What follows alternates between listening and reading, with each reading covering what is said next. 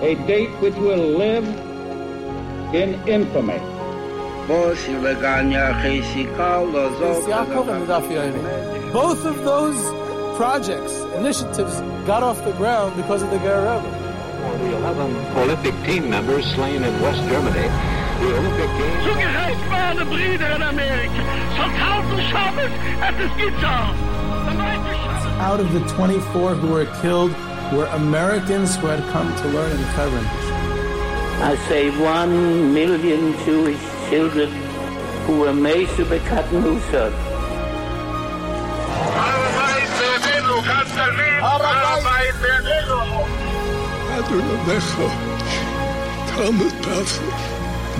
Whoever heard such beautiful words, it is never too little, it is never too late, and it is never enough. Jewish History Soundbites, bringing alive the world of our glorious past. Here is our host, live from Jerusalem, Jewish historian and tour guide, Yehuda Geberer. Yehuda Geberer with Jewish History Soundbites, and uh, this episode is going to be the next installment on our Chassam Sofer series, part three, and it's going to focus primarily on his rabbinate in Pressburg, Pressburg, today Bratislava in Slovakia, then Pressburg at the heart of the Habsburg uh, Austrian Empire, um, and uh, after a long hiatus, too long, long Yom Tov holiday season hiatus here.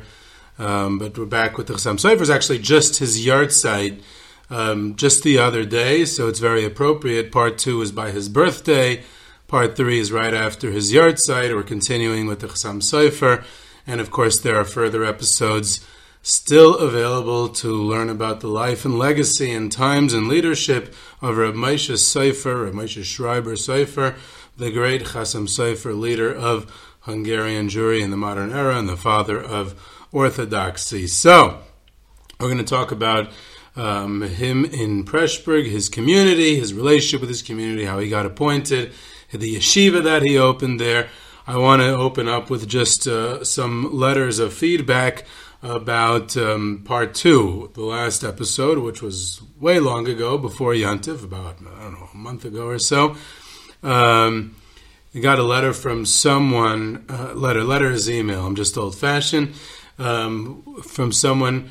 A few of them were about, I'll, I'll, say before that, a few of them were about, um, I mentioned about how the Chassam Sofer was a misnagid, he was opponent to the Hasidic movement, um, and I got a lot of uh, feedback about it. I think one day we'll have um, an episode just about that, devoted to the topic, because I see that a lot of people enjoy it, and it's an important subject for everyone, and especially with all the revisionism today, making him retroactively into a chassid, and definitely um, how he is revered by the Hasidic community in our contemporary society. Um, so it's you know obviously going to be tough to grapple with the fact that he was a uh, misnagid. So a few of the letters address that point. So I'm going to read. Um, uh, we'll see one or two of them at least. We'll see how, how, how long it takes. One point, though, I must strongly object to is that the Chassam Sofer you, that the Chassam Sofer you said something like was somewhat a misnagid. What nusach did the Chassam Sofer personally pray in? Nusach Arizal when he was called to daven as the Shliach Tzibur, then the Chassam Sofer daven as a Ashkenaz. Moreover, the Chassam Sofer has a tshuva on the distribution of Chalukah in Yerushalayim. The Chassam Sofer over there makes a comment regarding Hasidim and Misnagdim equally sharing Chalukah money. This is not a Misnagdic view. So that's one letter. Um, I'm going to read a second one before I respond. Another letter writer. I was very surprised that you called the Chassam Sofer a misnagid. I understand that the Chassam Sofer had concerns about certain customs of Hasidim, but that does not label him in general as a misnagid to Hasidim and Hasidus. The Chassam Sofer actually quotes the Tanya in his Sefer, and it is quite obvious that he studied Hasidus. There are many sources that the Chassam Sofer was involved in the study of Hasidus and its minhagim. So, um, I, I, I want to clarify. And first of all, I mean, there's no question about it that he was a misnagid. There are tens and tens of sources for it. He, he writes it in every other tshuva about the new Hasidim and changing custom. And, and I mean, there's, there's not, nothing to talk about. If you, if anyone has read uh, the, both the history seriously and the Chassam Sofer's own writing seriously, you'll see it all over the place. So that, and like I said, it, it, it, I will hopefully devote an entire episode to it one day and we can talk about it. I just want to address these points here. You notice the first letter writer wrote about his personal nusach, Arizal, which is which is complicated. It's something that we can get back to. What he did, what did he pray personally? It definitely had nothing to do with the Hasidus of the Baal Shem Tov. It had to do with the fact that he was a student of Reb Nosson Adler, which is the old type of Hasid, which is a good topic in its own right. When we talk about, eventually, one of these episodes will also talk about the Chassam Sofer's youth and his relationship with Reb Nosson Adler and what the whole situation was in Frankfurt uh, between Reb Nosson Adler and the established community and his unique customs and how the community responded to his little group there, of which the Chassam Sofer was a upstanding member. Um, so that's that's point one. The second thing is that Chassam Sofer was pro the distribution of e- equal distribution among Hasidim and Misnagdim of Chalukah money in the old Yishuv. I, I, don't see why that's a Misnagdik. That's not a Misnagdik view. The Chassam Sofer was a fair person. He was a Yeki from Frankfurt. Why wouldn't he be pro equal Chalukah? Um, and then the second letter um, about him studying Tanya and Chasidus. Of course, why wouldn't he study Tanya and Chasidus? The point of, of the the Chassam Sofer's Hisnagdis was changing from local custom. This is what he fought about his whole life. And anyone who separates from the established community, anyone who changes local custom, in the social sense of Chasidus, not in what he davened, not in, in, in what he studied, in the Torah he studied, it has nothing to do with anything. We're talking about Chassidus in the communal sense, in the in the social sense of of, of, of, of what Chassam Sofer stood for, and uh, and and the cohesiveness of the Jewish community in the face of the onslaught of modernity and the political changes and the reform and all that. So he wanted a strong traditional response of not changing, not changing custom, and what were what was the Hasidic movement representing? Changing custom, changing the establishment, changing everything. So the Chassam Sofer was simply opposed to that, and it's very understandable, and there's nothing to get excited about. Um, but I, get, like I said again, it's something that uh, we can go back to. There's uh, another letter here uh, on a different topic of the Chassam Sofer, which I mentioned in the last episode. Uh, he says, uh, first of all, regarding Chadash Asur Min relating to a Chumrah, I don't think that the Chassam Sofer would have an issue with a Chumrah Psak per se, which was not in accordance with the prevailing custom. In a vacuum, I think that in light of the defense needed to protect from change on the left, it necessitated a complete no change approach, even from the right. Better staying with the complete status quo than risk any change. Of course, I agree with this letter writer completely. That's exactly what the Chassam Sofer was saying, and I guess I should have been more clear when I stated as such in the previous episode. And here's one last one from a, a, a, a quite a, proficient Talmud Chacham and rabbi who um, listens to the uh, podcast and responded to me. It was very nice of him um, he, he writes as follows You refer to the Chassam Sofer instructing his students not to oppose the local custom in favor of their own more stringent rulings. Attached, you will find a teshuva where the Chassam Sofer himself, as the rabbi of Matzdorf, allowed a lenient local custom in Hilchas Trefus to continue, even though he opposed it and considered it halachically incorrect. When he went to Pressburg, he imposed a more stringent practice on the Shochtim there, as per his own psak. It is fascinating, though, to see the way the Chassam Sofer answered this question, which concludes an enormous kula, which is which is exactly the point that we were saying before. And uh, like I mentioned in part two, in, in, part two in the last episode, this whole idea of Chadash Asman Torah, he used it in various contexts, the Chassam Sofer, and he. Uh, he used it, for instance, which I didn't mention last time, against the Noda Yehuda, the previous great Gadol Hador, the previous great halachic authority uh, who the Chassam Sofer was kind of in his shadow for, during his early years in the rabbinate. Um, he, he, he opposes many psakim of the Noda Yehuda. He opposes the whole methodology of the Noda Yehuda. That's what Moshe Kahana's book is all about um, his incredible book, which I keep going back to and is I use as one of the main sources for these episodes. Um, so one time the Chassam Sofer even, or maybe even more than one time, the Chassam Sofer refers to a psak of the night of Yehuda himself as Chadash Asr Minatairis. This is not against modernity. It's a it's a philosophy in halacha.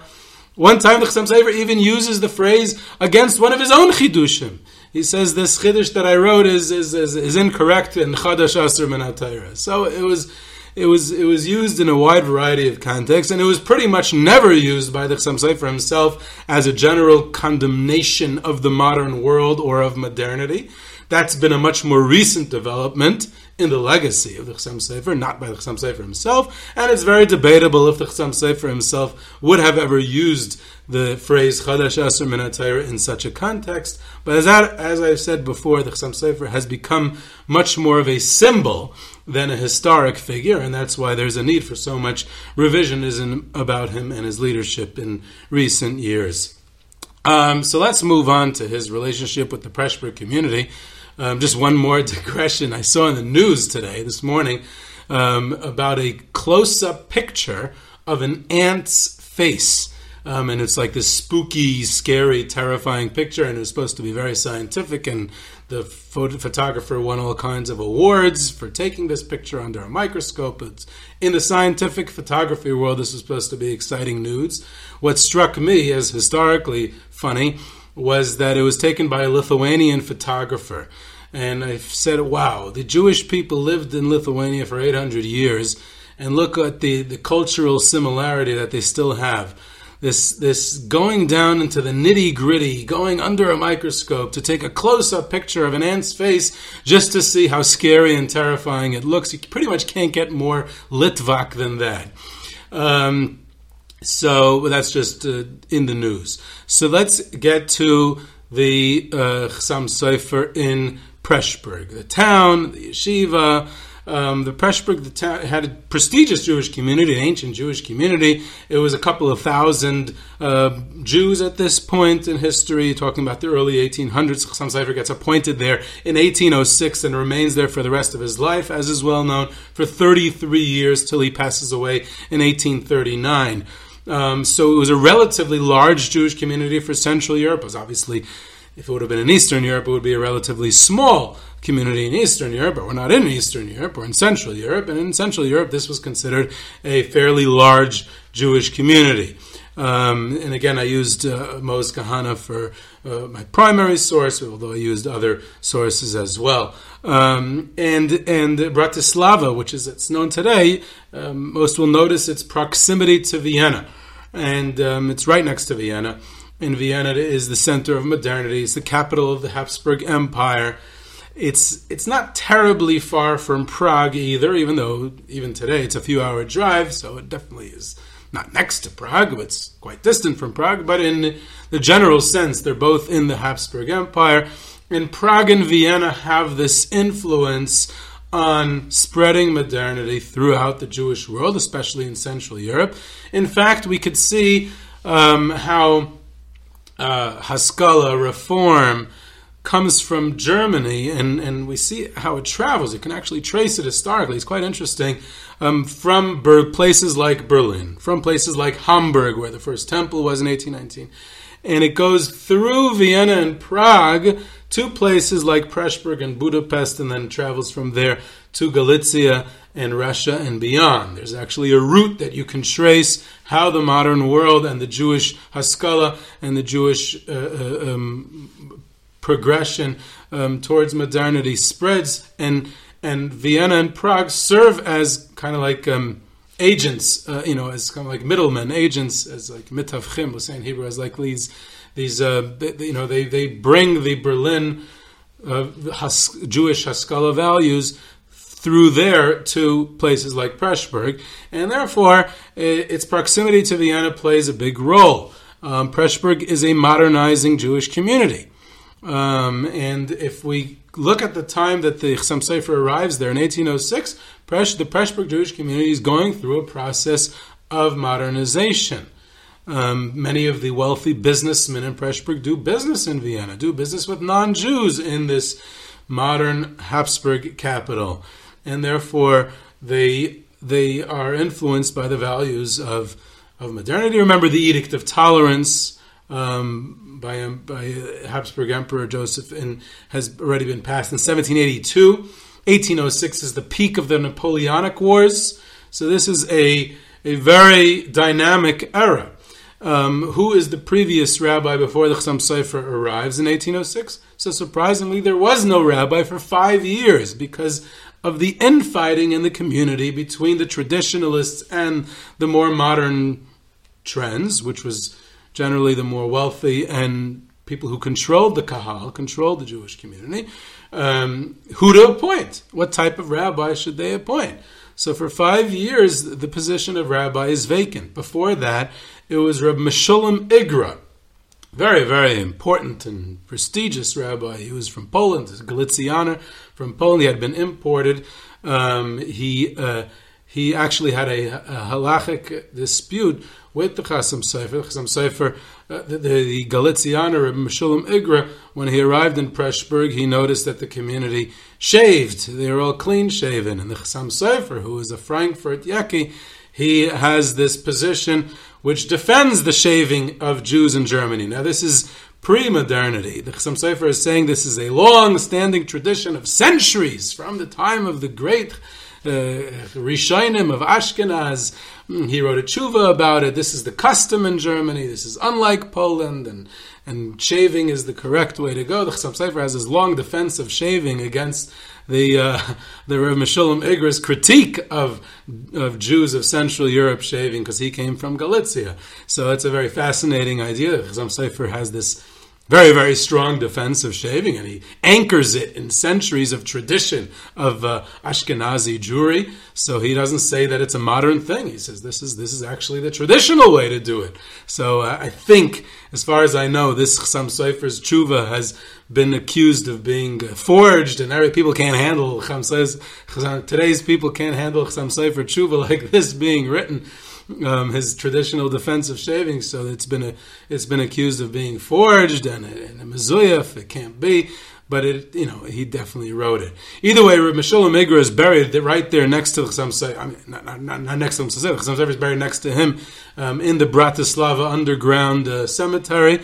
But he's usually ignored because people usually go straight to Chassam Sofer. But Meshulam Igra is right there.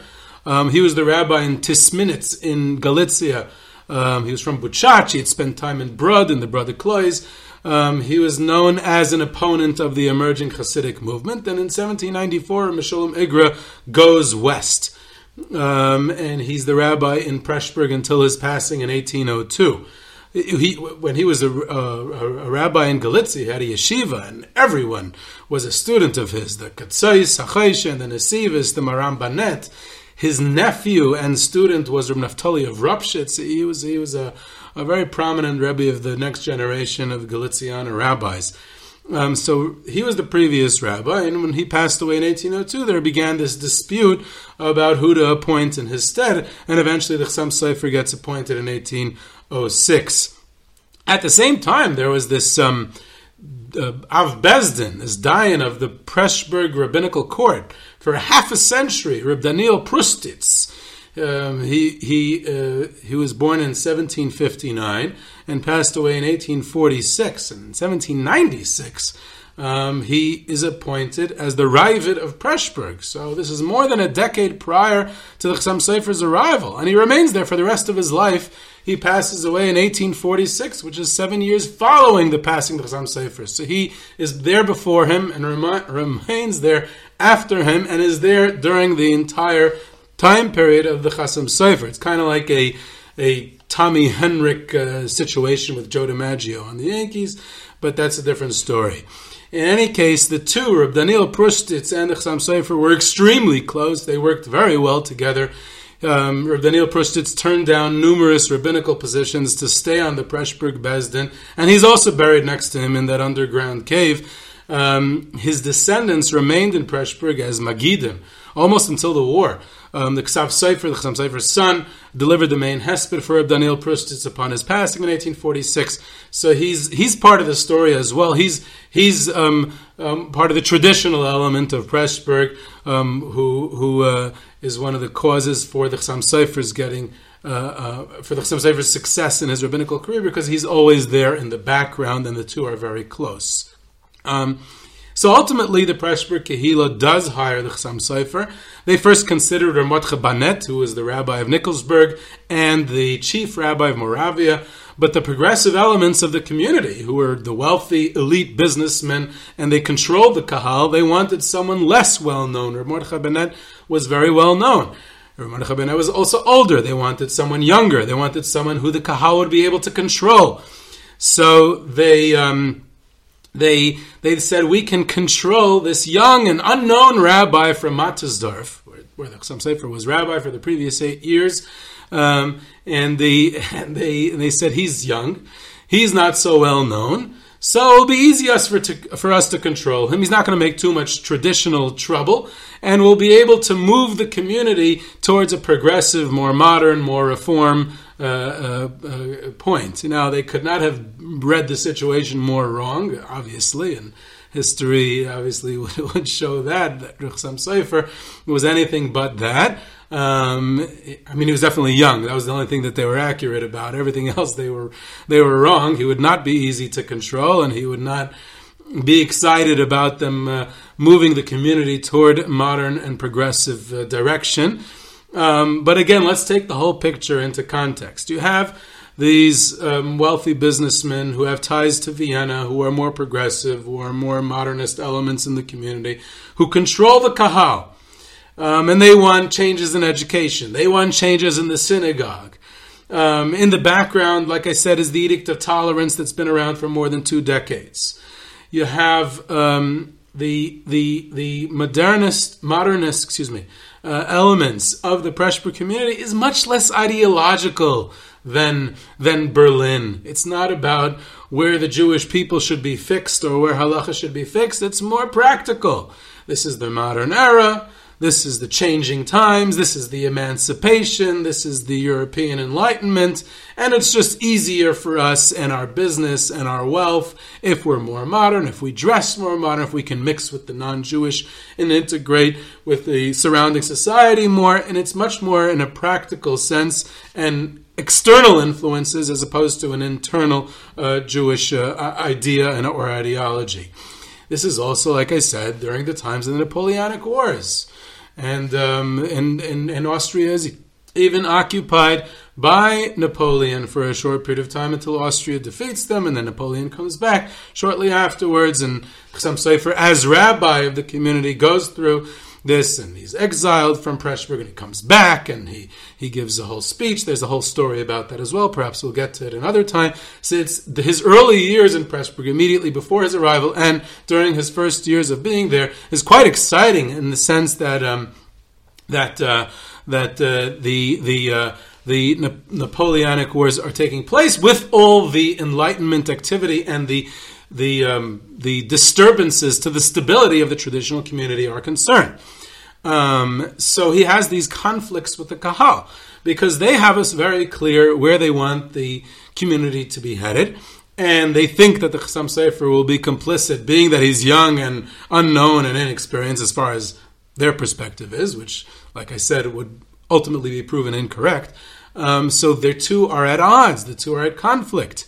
The, there's an attempt to open a Haskalah school in 1810 and and and and and, and the Chassam Sofer is able to block it initially, but then it successfully does open a decade later in 1820, and on the grounds of that school, a reformist minyan opens. So un, the Chassam Sofer is seen as the ultimate um, fighter for tradition, for orthodoxy, against reform, against change, and yet in his own community, he was unsuccessful at blocking it.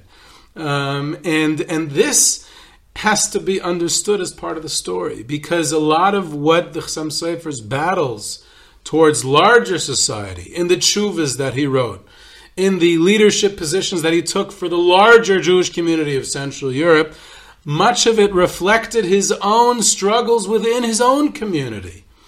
Um, in 1826, there's an attempt, again, 1826 is 20 years after the Chassam Sofer had arrived in Preshburg. It's, he's already world renowned. He has this yeshiva of hundreds of students. He's world renowned. He's been asked halachic chuvas around the whole Central Europe and Germany and Hungary and everywhere. And yet, the community is still in the control of the Kahal, which is wealthy, modernist, reformist. And they try to shut down the Chassam Sofer's yeshiva in 1826. And they try to drive him out of town and remove him from a rabbinical position. They go to the government, and it goes back and forth with the local government. And they're unsuccessful in their attempt. And the Chassam Sofer does stay in town and is able to keep his yeshiva open. But it's a big struggle. The Chassam Sofer actually writes in a letter, very interesting, that uh, someone says, you know, you know, you're able to sit in your towards the end of his life. This letter is uh, much later, uh, late 1830s. He said, "You sit in your position as a king uh, in Preshburg. Such respect that you have from your community, and from your yeshiva, and from your students." And he writes there, and he bemoans in this letter. He said, "You think I look like a king in my later years now, but you don't know all the heartache and the struggles that I went through to get there." Um, because eventually much of the Kahal, Chassam Sofer is able to influence much of the Kahal to be on his side, and more traditionalist elements and and uh, more of his people um, get voted onto the Kahal board, and things like that happen. Very often, it's the Chassam Sofer's students who are able to be his warriors out there in the streets. So there's the yeshiva and there's the community, and there's a conflict between the two because the students are much more loyal to him. So that's an interesting dynamic as well in the educational sense that there's the community, the yeshiva, which is not exactly part of the community. He's the head of both. The students are more loyal to him than the community. Um, one of the interesting stories is, uh, is, is, again worthy of another episode. The long, decades long dispute between the Chassam Sofer and his arch rival, the reformist rabbi Aaron Chorin uh, fascinating figure and and the the arch rival, the exact opposite of the Chassam Sofer. He was a reformer and a, a um, and a, um, a, student of the Noda B'Yehuda, and uh, and he. Um, he in the in, in the Chassam Sofer engaged in this long battle of polemics for years, for over twenty something years, um, against each other and their positions. He was the rabbi in Arad in Transylvania, uh, for 55 years or so, and um, and he was responsible for a lot of the new reformist positions in the Austro-Hungarian Empire during that time. And Aaron Chorin at one point visits Preshburg, visits headquarters of the Chassam Sofer. And Chassam Sofer students from the yeshiva go out and demonstrate against him. They even threw things at him. Supposedly, they even threw rocks at him.